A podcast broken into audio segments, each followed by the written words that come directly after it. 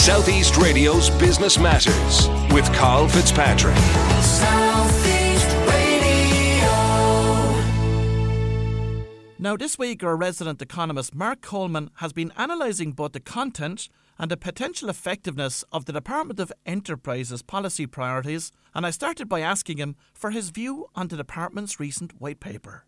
Thank you, Carl. There is nothing wrong on an individual basis with any of the recommendations, and I'll go through them quickly. So the first one is integrating decarbonisation and net zero commitments. We'd all say amen to that. Placing digital transformation at the heart of enterprise policy is number two. Advancing Ireland's FDI proposition is number three.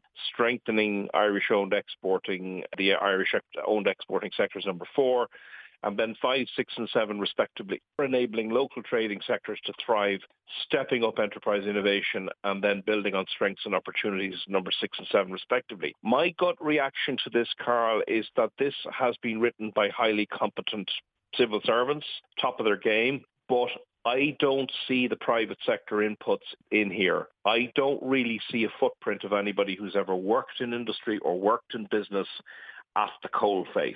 And I think this is where a lot of government policy may be hitting serious problems in terms of credibility. The absolute urgency for business and the top number one priority is the cost of doing business in this country. Not just the cost of taxation, which has been crippling because we never saw a reversal of tax austerity from the previous crisis. We saw a reversal of uh, public spending austerity, which has been more than compensated for. We're still carrying the weight of the highest marginal tax rates for self-employed people in the, Europe. But secondly, as we know, inflation has added between 10 and 20% to business costs of average businesses, and in some cases much higher than that.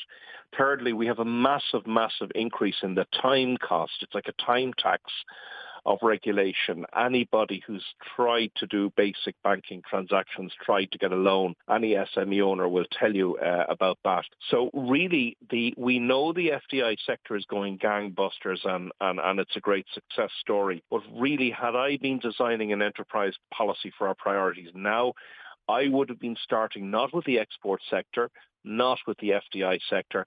I would have been starting with the hard-pressed indigenous SME sector that is low value, low margin, and is at the pin of its collar with taxes, costs and regulations. And that is the urgent priority that I would have been uh, getting across. Now, having said that, in fairness, this document was started probably two years ago. It's usually a very slow process. There was a public consultation on this which ended in July of last year. So I think what we're getting now is probably not a bad document for the economy we had two and a half years ago post-pandemic, but for the economy we have right now post-chronic inflation, I think need to really say these are a good list of priorities, but we probably need to change the numbers on those priorities quite radically if it's to do any good in the coming year, which as we know is going to be an incredibly tough one and mostly a tough one for the indigenous non-traded sector. And I would say that Enterprise Ireland have done fantastic work, but its focus on the exporting sector over the last 25 years has ignored the fact that most towns and villages around Ireland today rely in a very significant way on employers who will never export significantly, you know, will never export or never export significantly and should not be expected to. It's the news agent.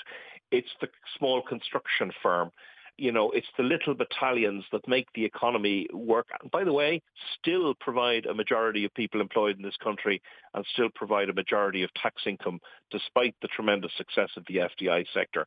That's what I don't get from this document. Having said that, there's a lot of good stuff in it, but if I were the new Minister for Tra- Enterprise, Trade and Employment, Simon Coveney, I would be taking a hard look at the numerical prioritisation and I'd be moving some of those numbers around. Well, Mark will be back with us again next week to share his assessment of the latest goings on in the economy. Southeast Radio's Business Matters with Carl Fitzpatrick. South